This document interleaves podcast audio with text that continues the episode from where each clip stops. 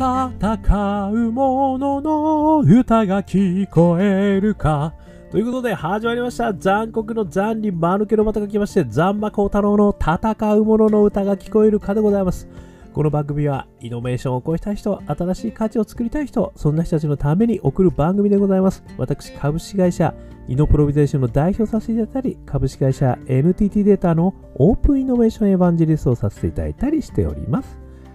さてさて、本日はですね、2022年12月14日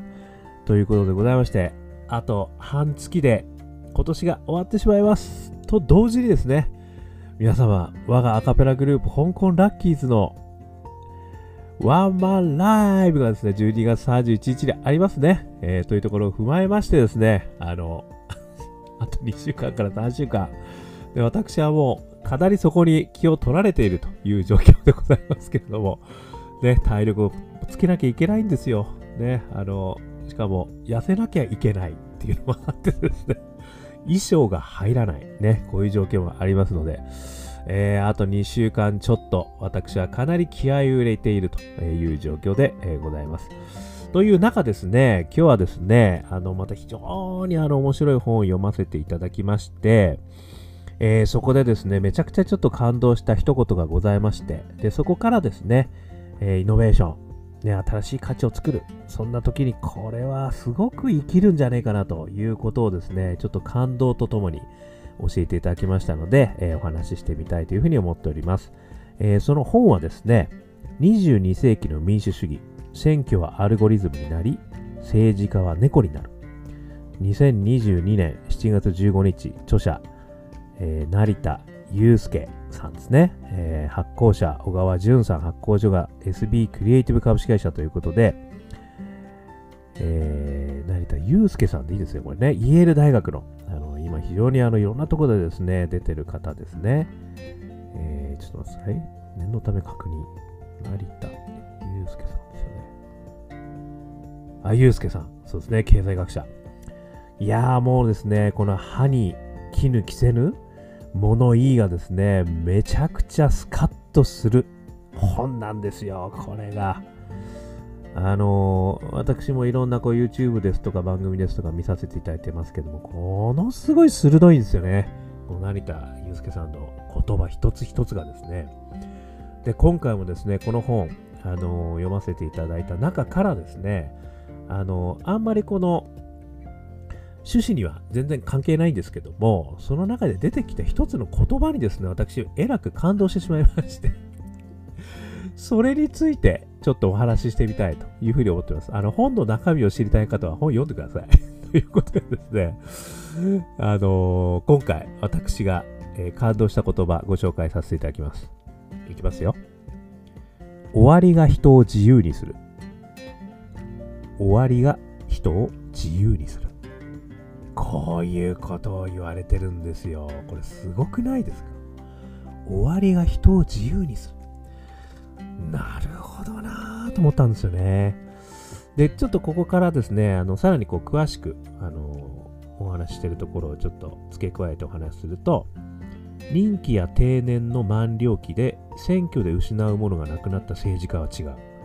もはや、世論を気にせず、素朴に言うことを発言したり、すべきことを実行したりすることに集中できる。民主主義的に疑似先生を行える瞬間が生まれると言ってもいい。というふうに言われてるんですよね。この本はですね、そういう意味じゃこの、あの、22世紀の民主主義っていうふうにあの書いてると、選挙はアルゴリズムになり、政治家は猫になるっていう、これがまたすごい面白いんですけど、こういう本なんですよ。なので、あのこの選挙という、まあ、もしくは政治家というですね、えー、方に関してのお話をしてるんですけど、私はですね、この終わりが人を自由にするっていう言葉にえらく感動してしまったんですよね。で、あの、これはもう本当選挙に限らず、実はやっぱり人間って何かの終わりがある時に自由になるんだなってちょっと思ったんですよね。これ私ですね、あの、ちょっとあんまり詳しくは言えないんだけど、あの、前職ですね、えー、非常に素敵な某、えー、大きな企業にいたんですけれども、その時にですね、やっぱりその新しい、その、企画を通すっていうのがやっぱり大変な時がですね、やっぱりままあったんですよね。私もあの、新規ビジネスを作る、えー、マインドというかね、まあなんかそんなことばっかりやってたんですよ。あの、よしあしにつけですよ。あの、もうとにかくね、やっぱ新しいこと好きなんで、何かこう、同じことをずっと続けてることができないたちなんですね。なので、ついついですね、新しいことを提案したくなってくるわけですね。で、それがどんな部署にいても、私、ものすごく部署をいろいろ移動させらあのさせていただいたんですけども、あの、その度にですね、あの、結構提案しては、あの、ね、いやー、ちょっと今は違うかなとかね、あの、いろいろこう、はたまたは、ちょっとね、ぶつかり稽古させていただきますみたいな感じになったこともですね、何度もあるわけですね。で、そんな時にですね、実は、終わりが自由にしてくれたことあったんですよね。これは何かっていうと、上の方がね、やっぱりこう、変わるんですよね。あのー大企業の場合ですね、やっぱり上の方は2年から3年ぐらいでどんどんどんどん偉くなっていくんですよ。とするとどんどん変わるわけですよね。で、そうするとその終わり際に、こう、うまくですね、こう差し込むとですね、あの 自由にいいんじゃないのかな、みたいなね、感じになることもね、あるんですよね。で、また次の人もね、森林で来ちゃって、あの、いや、前の人がいいって言ってたんでっていうふうに言うと、あ、そうなの？みたいな感じで、スルリと案件通っちゃったみたいなね、こともあるわけですね。これ別にズルをしているわけじゃないですよ。わざわざそういうことをしてるわけじゃなく、たまたまです。えそういうことがね、まあね、何回かあったんですよね。で、これはね、私こう、そういうことをちょっと思い浮かんでしまったんですよ。こう終わりが人を自由にするんだ、そうかと。だからやっぱりその、終わると、ある意味ですね、この中にある通り、あの、まあ、失うものがなかったり、やっぱりその、今までやりたかったけども、できなかったことを最後にやっとこうとかね、あの、いうことがですね、こう出てくるんだなっていうのはね、ちょっとこれを見させていただいて、改めてですね、私思ったですよね。で、これはすごく、あの、使える戦略なんじゃないかって 私思いましてですね、今日はちょっとこれについてね、あの、3つ、あの、これどうやって使うか、みたいなことをですね、ちょっと考えてみたっていう回ですね。1つ目、ズバリ終わりを狙う。ね、ズバリ終わりを狙うですね。ですので、先ほどお話した通り、とにかく、あの、何かこう、通らない案件とかがあったらですね、終わりまで待つっていう手段があるってことですよね。で、これ人気がある、ね、大企業の場合、こう人気があったりですね、やっぱりこう、ローテするっていうこともありますので、まあ1年2年ぐらいね、ちょっと待ってもいいかと。ね、俺がやろうとしてんのは100年ものだぜと。いうことであればですね、これ終わりをね、あのー、狙うと。あとね、1年半だけちょっと我慢して、1年半の終わり際にちょっと提案しようぜ、これと。意外とね、いけるかもしれない。とかね、いうようなところで、まあ、まもしくはそこまでね、こう、あの、温めながら、こう、ウィスパー作戦っていう手もあるわけですよね。こうウィスパー、ウィスパーしていた、あれなのね、みたいな。まあいいよ、分かったよ。じゃあお前がそんなに言うのやれよと。ね、いうふうに言っていただく、この終わりを狙う。これがやっぱりこう、戦略として、すごく重要なんじゃないかなと私は思った。ということですよね。それが一つ目。これはまさにね、言っていることですね。で、二つ目。仕組みに終わりを設ける。だからこれが仕組みに終わりを設けるということが、めちゃくちゃ重要だということをですね、これ裏を返せば言ってるんだなっていうことだと思うんですよね。なんかこう、いろいろ延期して、ずっとそこに、あの、いるみたいな、あの、やっぱりこう、仕掛け作りを作っちゃいけないと。で、これは、あのある意味ですね、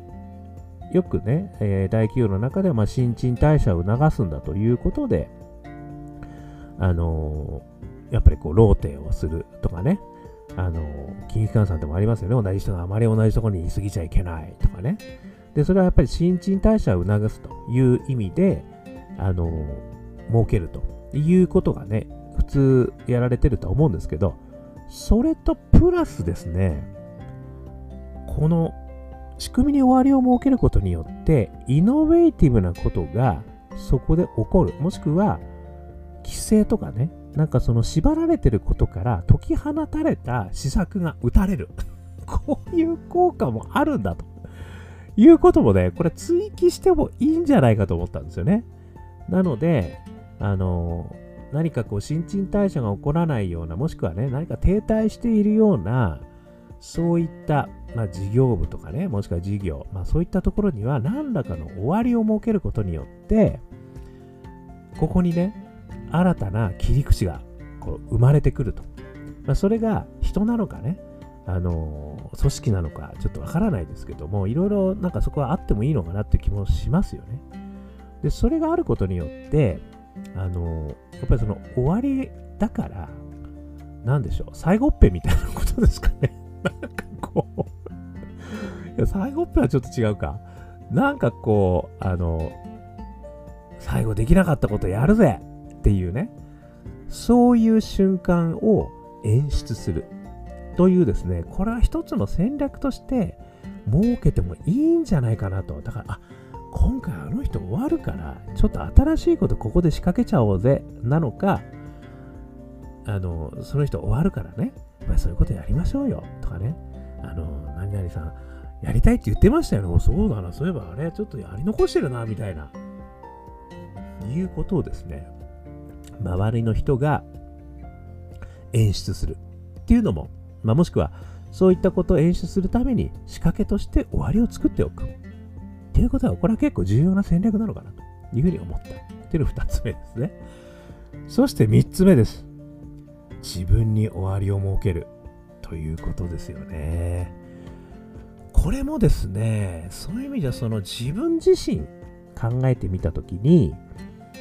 あの、なんか停滞してるなと、なんかこう、ちょっとこう、検体気味だなとかね、なんかこう安穏としちゃって変わってねえなとか思った時に、やっぱりこう思い切って終わりを設ける。もしくは、そういう風になる前に、もう定期的に終わりを設けるものだという自分への、まあ、仕組み作りっていうんですかね。そういうことをやっておくと。で、そうすると、定期的にまあこれ2年やったから、じゃあちょっと1回終わりかということで、じゃあせっかく終わるんだから、ちょっとこういうことやっちゃおっか、みたいなね。この終わりっぱなに、あのー、自分を解放する。そういうことがですね、できやすい環境だということだと思うんですよね。なので私はそこで、あのー、あえてですね、自分に対してこう、なかなかね、こう、物を捨てられないとのと同じようにですね、やめるのって難しいですよね 私はですね、非常にやっぱりその辺優柔不断なんで、あの、なかなか一回始めるとですね、やめるっていうのがね、なかなか言いにくいんですよね。しかもなんかせっかくここまでやってきちゃったし、みたいな気持ちがすごい生まれちゃってですね、うじうじうじしちゃうんですけど、やっぱりそこを一旦終わりを設けるというメリットがあるんだということをね、あの、思えるかなと思ったんですね。終わることによって、何かその時に、あの、やっぱこう、足かせとなっていた何かを外して思い切ったことができるかもしれない。そういう機会が2年とか3年とかね、なんかそれごとに出てくるんだというふうに考えるとですね、まあそれをまたメリットとして思い切って終わる、もしくは終わりを設ける仕掛け作りに自分自身を巻き込んでおく。ということもですね、できれば、なんかこう新陳代謝もね、自分自身としてなんか起きるんじゃねえかと。そして、なんか新しいイノベーティブなものがね、定期的にその瞬間瞬間に出していくことができねえかなというふうに思いましたということでございました。ね。あの、すごくですね、これ面白いなぁと思ったんですよね。まあ、特にですね、まあ、これを聞いていただいているイノベーターを目指す方、ね、そして自分で新しい価値を作りたいと思っている人たち、まあ、そういう人たちにとってはですね、あのまあ、こう周りの環境がね、えー、許してくれないという状況が、これ、まあまあ、まずは一つありますよね。で、その時に、この終わりを見極めると。あの人終わるぜ、ここまで終わるって、なんかちょっとブラックな感じになりますけど、だから、ご栄転されると。ね。あの方、ご栄転あの時期にされるみたいなね。これ狙いどころですよね。あとは自分としてね、自らが、やっぱりこう、何らかのこう飛躍をしたいと、なんかちょっと停滞してると思った時に思い切って終わってみる。終わることによって、で、そこからね、あの、解放されたところで、自分はなんかできるかもしれないと思えるかもしれないし、やってみる。っていうことがね、なんかすごく、あの、戦略的にいいんじゃねえでしょうかっていうふうに思いましたということで、この終わりが人を自由にする。これは金言だと思いましたね。えー、イェール大学教授の成田祐介さん、ね、こちらのお言葉でございました。ということで、この本がですね、私が言ってることと全く違いますんで、すごく面白いです。めちゃくちゃ新しいあの社会の仕組みをご提案されていることなんで、ぜひあの読んでいただいたらなというふうに思いましたということで、今日のお話、ね、なんかの参考になりましたら幸いです。ということで、アンカー .fm 毎日話しますんで、よかったら登録してみてください。あとは Facebook もね、やってますんで、コメント、ね、あいろんな SNS やってますよ。えー、リンクトリもやってますしね、インスタグラムもやってます、ツイッターもやってます。えー、よかったらコメントいただけると嬉しいです。そして、我がアカペラグループ香港ラッキーズ中年ワンダーランド、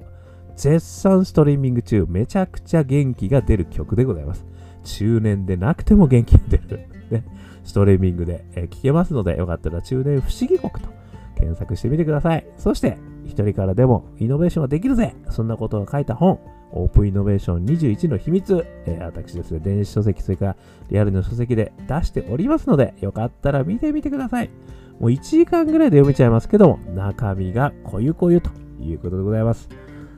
えー、そしてそして、私はですね、大企業はですね、中小企業、そしてベンチャー企業の皆様とですね、オープンイノベーションの支援、もしくは、えー、イノベーションの支援、アクセラレーションの支援、えー、人材育成の支援、ね、いろんなことをやってますので、えー、いろんな悩みも聞いてます。POC まで行くんだけど、ビジネス化ができない。ね、新しいことをやった人材がいないんで、なかなかビジネスが生まれない。ね、えー、いろんなアイデアがね、やっぱり生まれないんだよと。ね、いろんな悩み聞いてますんで、もしよかったら、えー、一言お声掛けいただければですね、えー、少しでもお役に立てればというふうに思っております。そして最後に、新しいプラットフォームとしてですね、えー、起業する方々がね、えー、心理的安全性のもとで、えー、うまく起業していただく、まあそんなプラットフォームを今考えておりますので、よかったら起業したい人、ね、起業で悩んでる人、そんな人たちもご相談いただけましたら幸いです。ということで、今日も聞いていただきましてどうもありがとうございました。それでは皆様また頑張りましょう。あ、そしてですね、言い忘れましたよ。2022年12月31日、お昼からですよ。我がアカペラグループ香港ラッキーズのワンマンライブ30周年をですね、吉祥寺のロックジョイント GB、こちらの方でやりますので、ぜひぜひよかったら来てください。そして、新たなアルバムもここでオリジナル出します。ですので、もうその日が発売日になりますんでね、えー、ぜひともそこで入手いただけましたら嬉しいです。そして、お土産の CD とかをね、ありますよ。もしよかったら来てみてください。そしてどうしても来れない方は配信もあります。ということでございますんで、よかったらぜひぜひ、Facebook とかね、えー、見ていただければ幸いです。えー、アカペラグループ、アカペラグループ、香港ラッキーズでございますので。ということで、聞いていただきましてどうもありがとうございました。それでは皆様頑張りましょう。また明日